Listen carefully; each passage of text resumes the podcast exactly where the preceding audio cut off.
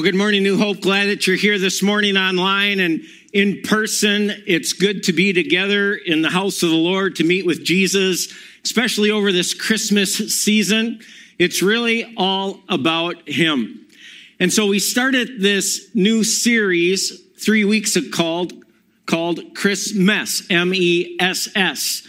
And we started out the first Sunday, if you were here, talking about how God created us in perfection in relationship with Him, but due to our own decisions to pursue being our own God, calling our own shots and walking outside of the boundaries that He had for us, we created a mess, right? And so that's why this series is called Christmas because Jesus had to come to clean up the mess. Last week, Pastor Justin talked about how when man and woman walked out of relationship with God, God then, because of his love for us, pursued us to bring us back into relationship with him. And so today I want to talk about the whole idea of in that pursuit, God provided his son to fill the place in our life that only he can fill. So, have you ever tried to fit something in a space where it just doesn't fit? Have you ever done that?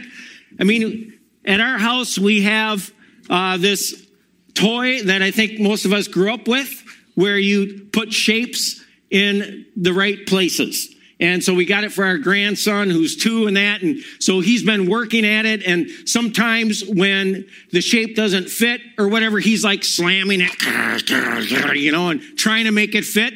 We understand, right? We do the same thing, right? How about when you're loading the dishwasher, guys? And uh, you're loading the dishwasher and there's that one glass, that one cup. And you're just like, smacking it in there. You're trying, it should fit. It's going to fit somewhere. And like you rearrange the whole dishwasher because you are certain you are going to make it fit. Does anybody do that? Come on, be honest with me here. It's not only me, right? But, but I mean, literally, you could have washed the cup, the one left cup, like 10 times, or you could have washed all the dishes in the dishwasher but you're still rearranging because you're like, I'm going to make it fit. I'm going it's going to fit. It's just how it is, right? That's how we get, right? You ever try to put something on because you think it's going to work for you? You know, it'll work. I mean, that'll fit. I can get into that, right? No, gets a little tough. I mean, you guys in the room and maybe gals in the room that like work on engines and stuff, I mean, you ever try to get your hands in a jet ski engine and work on it or an inboard motor on a ski boat and that, and you're just like, this is impossible. I mean, there's no way that they are telling me I'm supposed to replace that part or get to it. There's no way I can get to it physically at all. It doesn't fit. I'm trying to put these in a place where it doesn't fit. But don't we try to do that, right? We're constantly trying to to fit something in where it really isn't supposed to fit at all. The French mathematician, mathematician, physicist, and philosopher Blaise Pascal was born in 1623. At the age of three, his mother passed away. His father ended up raising he and his sister and also educating them. Blaise was an incredible, smart guy. By the age of 12, he had already figured out math and physics. Soon after that, he designed and he created the very first calculator to help his dad at his work, who was a tax clerk. Not only that, he created the first wristwatch. He then later on had the concept of buses and a whole busing system and created the business. Although the guy was brilliant, although the guy was amazing at philosophy, he knew math, he knew physics, he knew business. Although he had incredible wealth. Nothing satisfied his heart. He makes this statement in his book that he wrote, which was published after his death. The book Pensées says this What else does this craving and this helplessness proclaim but that there was once in man a true happiness, of which all that now remains is the empty print and trace? This he tries in vain to fill with everything around him, seeking in things that are not there. The help he cannot find in those that are. Though none can help, since this infinite abyss can be filled only with an infinite and immutable object. In other words, only God Himself. Later on, this quote was paraphrased with this current quote There is a God shaped vacuum in the heart of every person, which cannot be filled by any created thing, but only by God, the Creator, made known through Jesus Christ.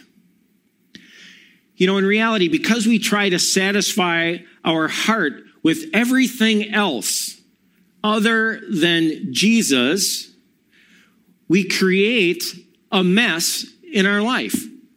The Apostle Paul gives us a picture of this mess as he describes it in Galatians chapter 5, verses 19 through 21. He says this The acts of the sinful nature are obvious sexual immorality, impurity, debauchery, idolatry, and witchcraft, hatred, discord, jealousy drunkenness, dissensions, ambition, selfish, orgies, and the like. I warn you, as I did before, that those who live like this will not inherit the kingdom of God. And the reason that we don't inherit the kingdom of God, which is in reality a relationship with Him, forgiveness of our sin, and in that, then contentment and security and peace for this life and for eternity. But the reason that we don't inherit God's kingdom, as Paul is talking about, we don't experience God's kingdom, is because we are trying to stuff everything else into our heart to satisfy it instead of a relationship with God. It's the reality, right? We try to stuff knowledge. We try to stuff our career. We stuff sex. We stuff entertainment, vacations. We stuff the cabin in there, or hunting or fishing, hobbies, wealth, the next best tech. We stuff relationship after relationship after relationship hoping that we're satisfied. I mean, the Vikings won big yesterday. I mean, set history, right? Yeah, there it is. There it is. All right.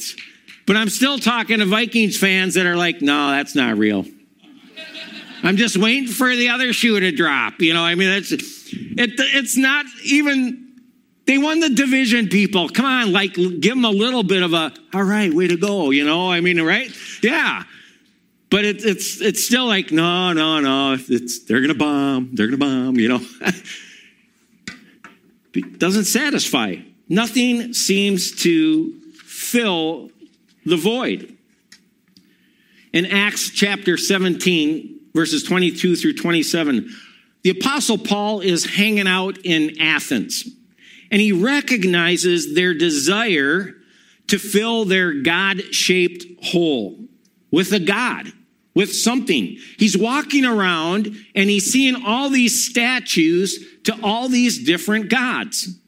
And so we pick up the story in verse 22. It says, Then Paul stood before the meeting of the Areopagus and said, People of Athens, I can see you are very religious in all things. As I was going through your city, I saw the objects you worship, all these statues, and what they mean. I found an altar that had these words written on it to a God who is not known. You worship a God that you don't know, and this is the God I am going to tell you about. The God who made the whole world and everything in it is the Lord of the land and the sky. He does not live in temples built by human hands.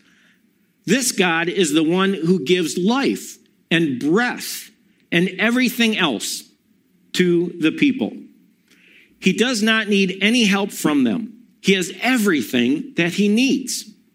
God began by making one person, and from him came all different people who live everywhere in the world. God decided exactly when and where they would live. Do you realize that God chose when and where you would live? God wanted them to look for him and perhaps search all around for him and find him, though he is not far from us. So, as you can see in what Paul describes here, when God created humans, he wanted them to look around for him, to be in relationship with him. This is God's plan for our life, for creating us. He created us with this God shaped hole in our heart that only He could fill and nothing else. That was the plan, that was the desire. But yet we read, as Paul describes, that the people of Athens were trying to fill that God shaped hole with all kinds of other gods in their life. They created gods of sex, literally, power, food, intellect, beauty, health, crops, you name it. They had statues, they had gods for every area, hoping that they would satisfy. But obviously, they weren't satisfying. And so that's why they still had one God statue that was to the unknown God. Because none of the other gods fully, truly brought their satisfaction that they were seeking. That's just how it is, right? They had all these little G gods, but not the big G God, Jesus Christ. And so that's where Paul said, Let me tell you about this unknown God. And I'm not standing up here saying that God does not want us to enjoy career and good food. God made sex in the right context for us to enjoy. He has given us friends and marriage. He has given us career to enjoy. But he did not create them to fill this void that can only be filled by him. But yet, we, even today, have created these gods, right? One of the wealthiest men ever to live is in the Bible. And I know we are all familiar with the story of Solomon, right? You know, Solomon uh, wasn't a billionaire. I mean, he wasn't a billionaire. The guy was a trillionaire by today's standards a trillionaire. And in Ecclesiastes chapter 2, he writes how he did not withhold anything from his heart, but he ran after everything under the sun in life to try to fulfill this God shaped hole in his heart. We read in chapter 2, it said, I said to myself, Come now, I will test you with pleasure to find out what is good. He said, I denied myself nothing my eyes desired. I refused my heart no, like zero pleasure. And he had the means to do it. I mean, the guy was a trillionaire. Whatever he wanted to do, he did. Because not only was he a trillionaire, he was on top of the world. He had power as king. And in his leadership of Israel in those days. He had power over other nations around him as well because they looked to him and his wisdom.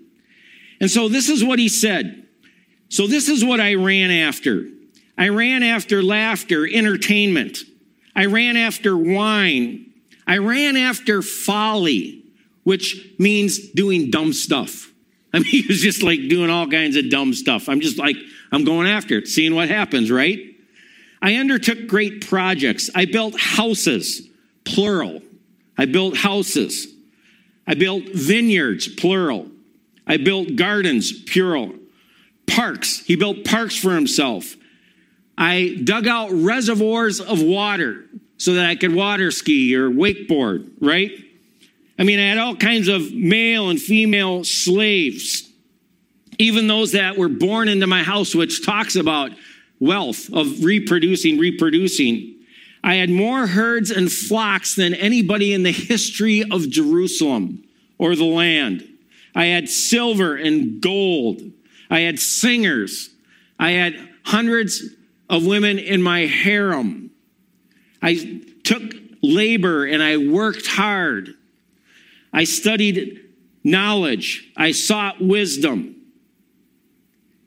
And so we have Solomon basically like just throwing whatever he could experience in life at this hole in his heart. I mean, he's like pegging snowballs, like kids were pegging snowballs this last few days, man. It was good packing weather, right? And he's just pegging snowball one after another, another, another, another at this empty hole in his heart because he's trying to fill it, satisfy it. And those things are satisfying vineyards, labor, entertainment. But they are not God. They are not God. And they do not take his place in our life when it comes to peace and security, when it comes to maintaining perspective on where things should be at in our life and how they should be ordered and how we should live amongst one another. And this whole idea of being right with God in relationship with Him.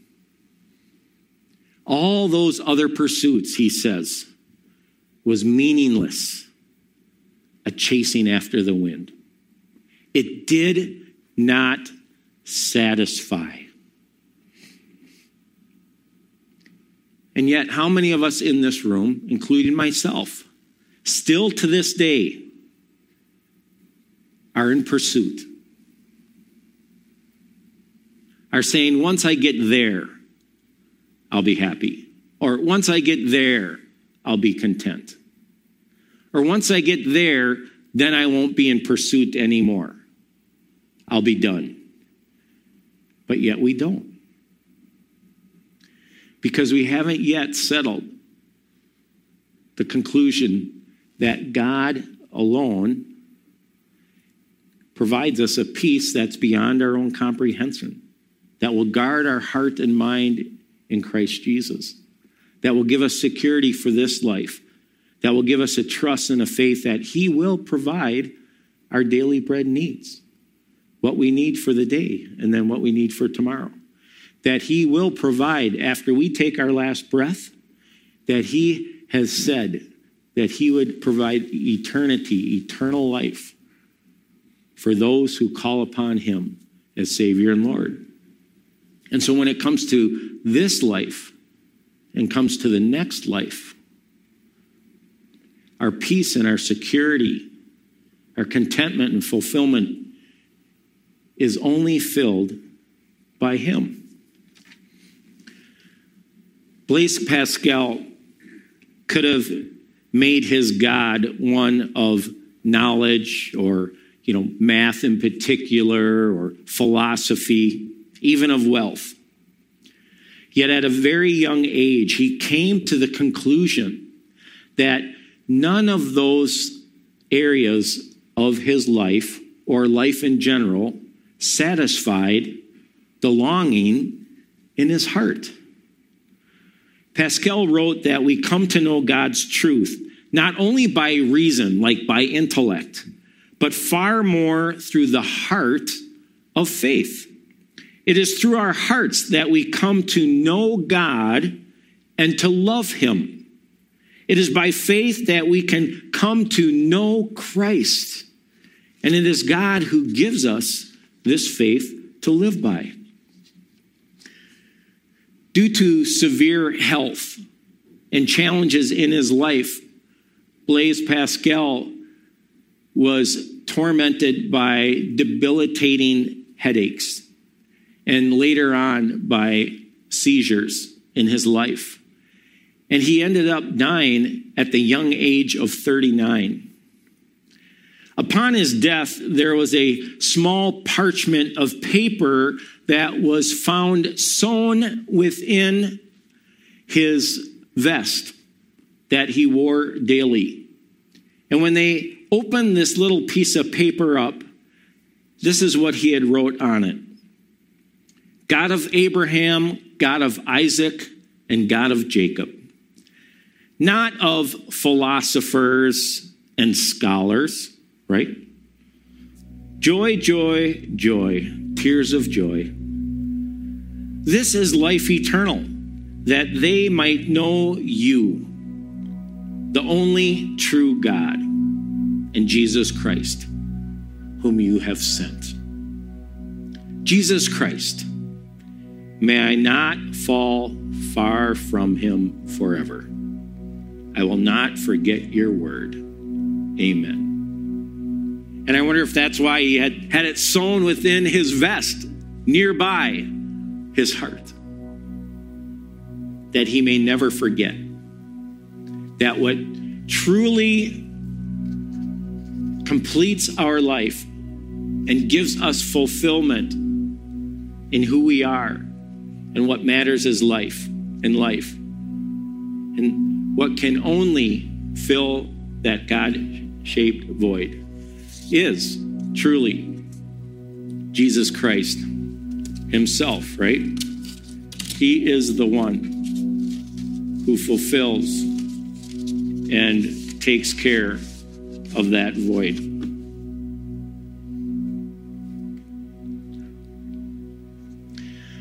You know, just as a square peg, they say, can't fit in a round hole, neither can a God shaped hole inside of us be filled with anything other than God Himself, than Jesus Christ. Only through a personal relationship with Jesus can we find true peace, forgiveness of our sin, perspective on what life looks like and what really matters. Not only for this life, but for eternity. And so this morning we are going to celebrate communion as a reminder of why Jesus came at Christmas. Because our pursuit of filling this God shaped hole with all that the world offers has created a mess. Not only in our life individually, but in the world around us. And when Jesus instituted communion, taking the bread and the cup, he did so that we would always remember what he had done on the cross for us. And that by that, he filled that hole, the center of our life, so that we could have peace, that we could have life to the full. That, yes, we could enjoy the cabin, hunting, relationships, food, whatever, but in its right context, not as God, But we celebrate and we worship the God who has given us those things for our enjoyment and not to worship. And so before we partake of communion here this morning, if you're sitting in the room here this morning and you know that, man, I have been in pursuit of all kinds of things in life and nothing is satisfying. I haven't gotten there yet. How I thought, like, boy, if I only get there. And so I want to give you that opportunity to receive Jesus Christ as your Savior and Lord and to fill that hole. Fill that hole today, this Christmas. So if you just bow your heads with me and just repeat this prayer after me. Father God, I know that I'm trying to fill this void in my heart. Like Solomon, I have thrown all kinds of thing, things at it in the world. And yet, nothing fits. And so, Jesus, I acknowledge you as my Savior and Lord, the one who fits to fill my God shaped void. I admit that I'm a sinner. I admit that running after all these things has created a mess. And I invite you in to put it back in order. So thank you for saving me, pursuing me, and that you are my God. In Jesus' name, amen. Please take the cup. And as Jesus said to his disciples before the night that he would be crucified, this is my body, which I came to give to you to fill that void in your life. Eat of it.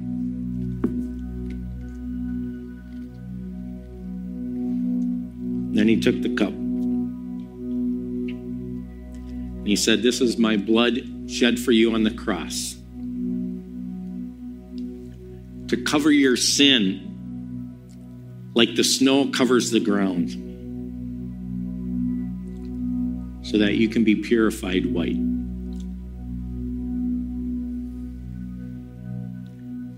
When you drink of this cup, remember what I have done for you. Drink of it.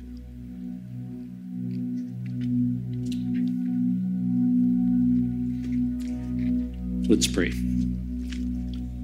Father God, we thank you for what you have done. That you pursued us, you came, Jesus, as God in the flesh, and in dwelling among us, you filled our heart and took care of the void.